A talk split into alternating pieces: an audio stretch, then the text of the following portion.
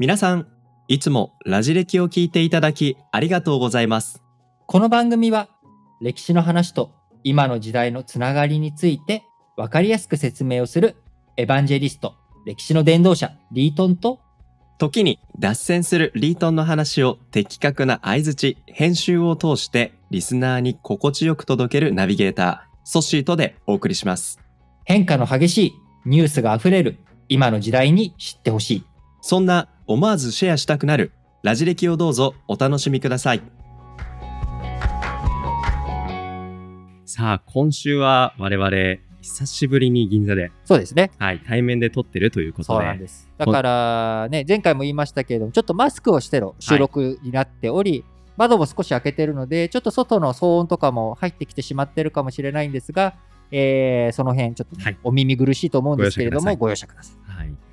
なんですけど、やっぱり今週、その再会というはいテーマでね、そうですね。えーはい。まあ、心あ温まるなのが心に残るというか、ううんんうんなんかいろいろ考えるような、そういうね、テーマをということでお届けしてますが、火曜日は、はいストック天皇が読まれた和歌、うんうん和歌。瀬尾早見、岩にせかるる滝川の、おえー割れて、なんとかなんとか、うん、とぞ思うみたいな。大切なところ言えてないじゃやーなんかね、ん。瀬尾イメージ。早見、うん。岩にせかれる滝川のって、はいはい。それってまさに、うん。こう前回ね、聞いた方は重いイメージあると思うんですけど、川が流れていって、滝にぶつかってうん、分かれる。うん。割れても末にうん。泡むとぞ思うって、そし泡むとぞ思う言わなかったら、会えないじゃん。いやー、いい歌だった。いい歌だった。いやいやいや、記憶に残ってない。今でも、う んあの、記憶にの言葉残ってないけど、感覚が残ってる。あー、おしゃれなこと言うね。なるほどこれでいいんだ。と。あーこれでいいんだと。いや、よくないんですけど。いや、でもね、実際そうで、うん。僕はよく言うけど、はい記憶に残るっていうのは、うん。あの僕イメージが残ることが大切だと思っていて、そのキーワードをただ、えーちゃんとねこれは前回話をしたから今、うん瀬尾早見まあ瀬尾早見って言われたら 大体わかるんだけどうん。あの分からなくてもこうみんながどういうイメージなのかな？ってそれを引き出しやすくするために例えば年号とかうん用語とか例えば数学だったら数式とかはい。こういったものがあるわけだから、なんかそういうイメージが残る。あ、うんなんかいい話が百人一首であったかなとか、あるいはストック上皇が読んだ歌でなんか、うん。あー心に残るその再会の歌あったなとか、こういうのが記憶に残ってくれれば、うん。あの、ラジ歴としては正解。正解。ただ、成功。えーソッシーとしてはちょっとどうなのっていうツッコミがね、いやー、僕も頑張ってますけどね、ちょっとなかなか及ばずで。及ばずで。申し訳ないですけど。まあ全然いいんですよ。はい。で、今回は、今回。ってことは、うんまあ、火曜日もいい話した。あ金曜日もいい話って、前回、まあ、終わりのところでお話ししてそうだね。今回もっといい話が。そうなんです自分でね、前回の収録後から聞いて、なんでこんなハードルをこいつ上げて終わったんだろうって、ちょっと後悔。後悔し、後悔はするけど、楽しみですよ。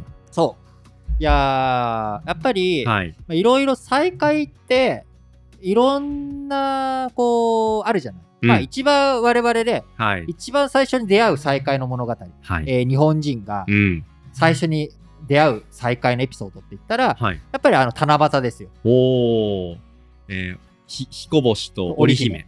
この話っていうのはこれもう幼稚園で必ずですね幼。稚園、保育園とかで必ず7月7日の短冊に、まあ、願い事を書くっていうところがあるから、あの子供の時から再会の一番最初の日本人が出会ううん。話っていうのは僕は七夕だと思ってるわけ、確かにそうだと思います、ね。まあこれもめスーパーメジャー話で、うんうんうん。今更俺が何か喋る、リートンがわざわざね喋る必要もねえな、補足も必要もない。補。足の必要もない。うん。織姫と。確かにない。そう、うん。よく織姫と彦星、うん。あの曇っちゃうと会えないとかって言うけど、うんうんうん。別に空関係なくないっていう、ね、のはね地上から見てたら曇ってるけど、その上は出会えてる。そうそうそう、別に関係ないなとかっていう、そういう野暮な話はまあ、置いといらないいて、で。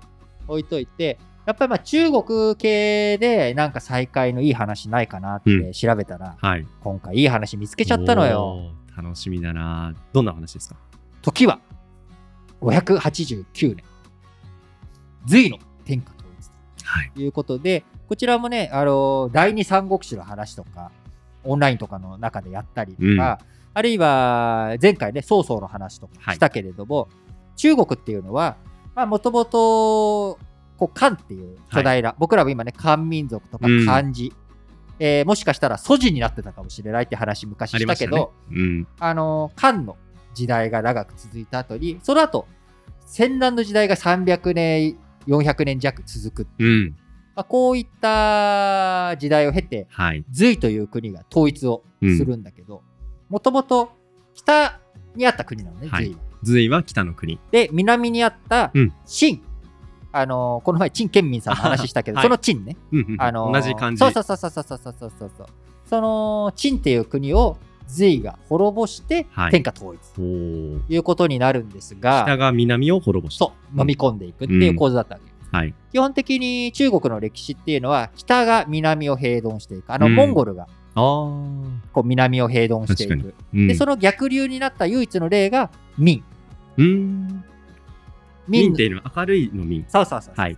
この明は南から起きて北を征服でその後また秦清い方は北から南を。はあはあはあそっか。北南の勢力争いで南から北を倒すっていうのは本当に稀だっていうことなんですね。そう。だから中国の歴史っていうものは基本的に北北方が強くてっていうのがベースにあるわけなんですが、今回その隋の天下統一っていう時に、滅ぼされた陳の側ここではね当然混乱が起きるよね。起きますね。攻め込まれてきたら、うん。我々日本もさこの前第二次世界大戦の時にうん。この前って言ってもちょっと前かなり前だけどさ、うん。第二次世界大戦の時に、えー人がバラバラになっていくあるいはうんこの前のね、カブール陥落の時にも、うん。やっぱアフガンンから脱出ができなかったりとか、人がバラバラになっていくっていう、どうしてもうん。戦乱の時期には人が分かれていくということがあるんですが、今回ご紹介するのは。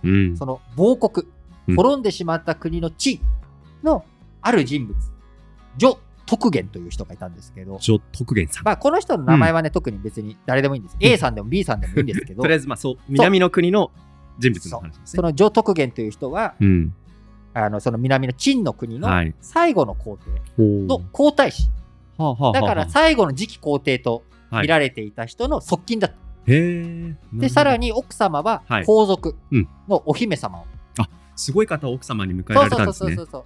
だから、あのーまあ、うんあの、かなりハイソサイティだった。陳の世界、うんうんうん陳の社会イメージ湧きましたそ。うん。ところが、いよいよ陳が滅びてしまう。時期がやってくるかもしれない。もうこれは、このまんまでいくと、陳という国、あのーうまくいかないんじゃないか。うん。そういうふうに見られていて、えー、女徳元もね、覚悟を決めるわけよ。うん。で、覚悟というのは、つまり？もしかしたら離れ離れ、家族がはいみんなね、混乱の中で分断されてしまうかもしれない。で、その時に、今みたいにさ、うん。あのー元気？とかツイッターとかでさ、うんうんできる時代じゃないわけですよ。確かに LINE でピッてピ言って。ッとかね、オンラン。インで、こう、なんとか、ああ、元気だったとかっていうふうにできる時代じゃない。そんな時代に彼は再会するために、はい。家宝の鏡、これを2つに割って、はい。1つを妻に持たせて、奥さんに渡して。1つを自分が持って、もし離れ離れになってしまったら、翌年のうん。正月15日にうん。この鏡を市場に売りに出してくれ。そうすれば、あなたがあここにいるっていうことが僕にはわかるから、おー、うんうんうん。ということで、あなたが無事だっていうことがわかるから、はい。そうしてくれというふうに言って、こう、運命の日を迎えるわけ。離れ離れにそして実際に、陳の国が滅びる際、うん。この時には、陳の皇帝、最後の皇帝は井戸の中に隠れているところをうん無様に発見されたりとかして、このね、命、あのーなんだろう、こう、臆病者、うん。しかもその、女性と一緒に隠れてるみたいあな、こんな臆病者は。殺す価値もない。だから生かしておけみたいなはい。感じに、まあ、なってるわけだけど、まあ、それぐらい混乱してたわけよ。うん、要は皇帝が逃げ出せないぐらいね。はい。で、井戸に隠れるしかなかった。隠れるしかなかったみたいな、まあ、そんな状況だったわけだから、当然、女徳元一族もうん一家も。離れ離れ、みんな点々バラバラになってしまう。で、お姫様だったわけだから、奥さんは。うんすごい、まあ、きっと美人だったんだろうね。まあ、お綺麗な方だったお綺麗な方だったんね。だろうね。うん。その後、こう、隋の国のうん。高官、はい。まあ、偉い人の側室。ってことは、じゃあ、南から北に連れて行かれてしまったっれていうことなんですかねそうそう。そう。当時、当然そこの皇族とか一族っていうものは、はあのー残しといたらさ、うん反乱のうん。ね、旗印になるかもしれないから、みんな連行されてっちゃう。うん。で、連行されてもさ、ただ飯食わせるわけにもいかないから、確かに。じゃあまあ女性は、こう、誰かのところに、まあお家にうん入りなさいと。はい。で、交換の側室になってしまう。なるほどな。で、上徳元はなんとかはい生き延びて、うん。約束を思い出すんだよね。そうだ離れ離れになったら俺は鏡を妻に渡してある。で、妻が、えーきっと連行されてるはずだから、じゃあ、都の市場に行ってみよう。はい。で、そして正月15日、お運命の日。市場に行ってみたところ、はい。家宝の鏡の片割れが出ている。ということに気づき、ああ、妻は無事だったんだなと。見つけられたわけですね、無事。で、そこからつてを頼って、うん。その、側室にはい。迎えられていたところに、うんまあ手紙を出したりとかして、はい。なんとかお互い生きてることを確認し合って、で、その妻、あーこう、元妻になってしまってるわけだけど、そっか、もう、一応もう別れてるっていう状態ですもんね。的喧嘩したらね。で、新しい再婚先、まあ、側室とはいえ再婚先の旦那さんがうん。塞ぎ込んでいるそのお姫様を見て、そうでしょうね。どうしたんだ？とうん言ったら、実は私の前の夫がまだ生きてることが分かりました。どうして分かったんだ？で、その話を聞いて、そんな深い中で結ばれている二人を別れさせた状態にするのは、これは自然ではないとということ、で、なんとその隋の高官は。その妻を女徳元の方に返してあげる。なんと、そんな、そんな取り計らい細工を受けることができたんですで、ね。結果二人は、その鏡の、家宝の鏡のおかげで再び結びつくことができたと。いうことですごい力じゃないですか。これ、を中国では、破鏡十円。破れた鏡が重ねて円満を生み出すということで、ー破鏡十円という、まあ、こういったエピソードにめなってちゃくるわけです。ちゃいい話ですね。そうまあもちろんね、うんお話だから、あのー実際はなかったんじゃないかとか、まあ、うんうんうんとはいえ、はい。そういう混乱、戦乱の世の中で離れ離れになった二人が再び結ばれる、出会い直すっていう、これってさ、まあ、物語とかでもよくある話じゃんで、。それの一つの原型と源流として、はい。日本では聖徳太子よ、うん。聖徳太子。隋の時代っていうのは。それぐらいはい日本としてはまだ歴史がうんカツッとなってない時に、中国ではあこういうエピソードが残ってるんだ。やっぱ家族のつながり、絆っていうもの、うんこれを大切にする。そして、それに息に計らううん。勝者側、はい。勝った側がいるっていう。勝ったからといって力で、その、征服をするばかりじゃない。そう、心はね、うん。征服されないんだということで、今、我々、えーやっぱりこの新型コロナの影響で、えーいろんなところに分断、うんこう。社会の分断っていうものが、改めてね、格差、いろんな問題があって、えー心の分断というものも起きてきてしまっている。でも、やっぱりどんなに、こう、物理的に離されたとしても、心までは離されないぞと、そこはしっかりつなぎ止めるんだ。つなぎ止めるんだと。うん僕らには家宝の鏡もない。何もない。だけど、やっぱり心のね、これをしっかりと持って、うんいつか再びまた巡り合うということができるのであれば、これはさ、すなわち我々が肉体を失っても、うん。いや死んでしまっても、また再び巡り合うことができるんじゃないかという、うん。なんかね、そんな期待感を僕自身はなんかうん。感じるエピソードだなと思っいやーて、すごいいいエピソードでした。そううまく喋れたかどうか、ちょっとね、初めて知った話を、今初めて喋ってるから、いやいやいや。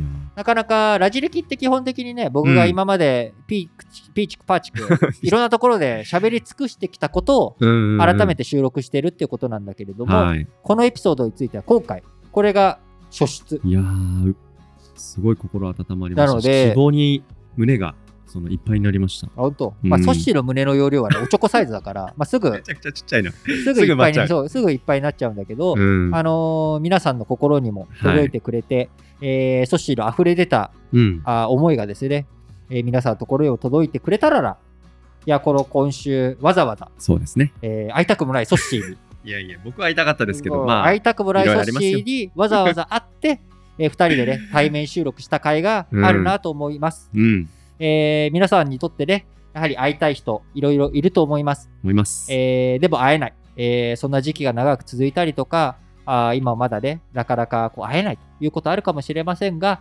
えー希望やそういったものを失わず、うんえーまた再び会えるんだ希望を持ってと。という、まあ、そういった力強く皆さんをね、うん応援できるようなエピソードにはいなってくれたら幸いです。ということで、えー今週、はい火曜日、金曜日と、えー対面収録、えーソッシーと2人でやりました。うん。えー来週はね、また、はえーちょっとオンライン収録に戻して、いろいろと試しながら、うんえーハイブリッドな感じでやっていきたいねえーやっていきたいと思います。ということで、皆さん聞いていただきありがとうございます。えーお相手はリートンと、ソシでした。バイバーイバイバーイ。こんにちは。ソッシーです。皆さん、日々のニュースって理解できていますか？政治や経済、国際関係に社会問題、さらに用語の意味や背景まで踏み込んでいくと、そりゃあ簡単に理解できないですよね。そんな自信がないなっていう方に、ラジ歴による新聞解説ながら劇ってポッドキャスト番組があるんです。これはリートンがその日の新聞から主要話題をピックアップ。歴史背景やニュースの視点をラジ歴風に毎朝喋っています。新聞を読みたいけど、なかなか時間がないな、詳しい解説が欲しいなっていう方はぜひ、各種ポッドキャストプラットフォームや Spotify などで、ラ、ジ、レ、キ、新聞解説で検索してチェックしてみてくださいね。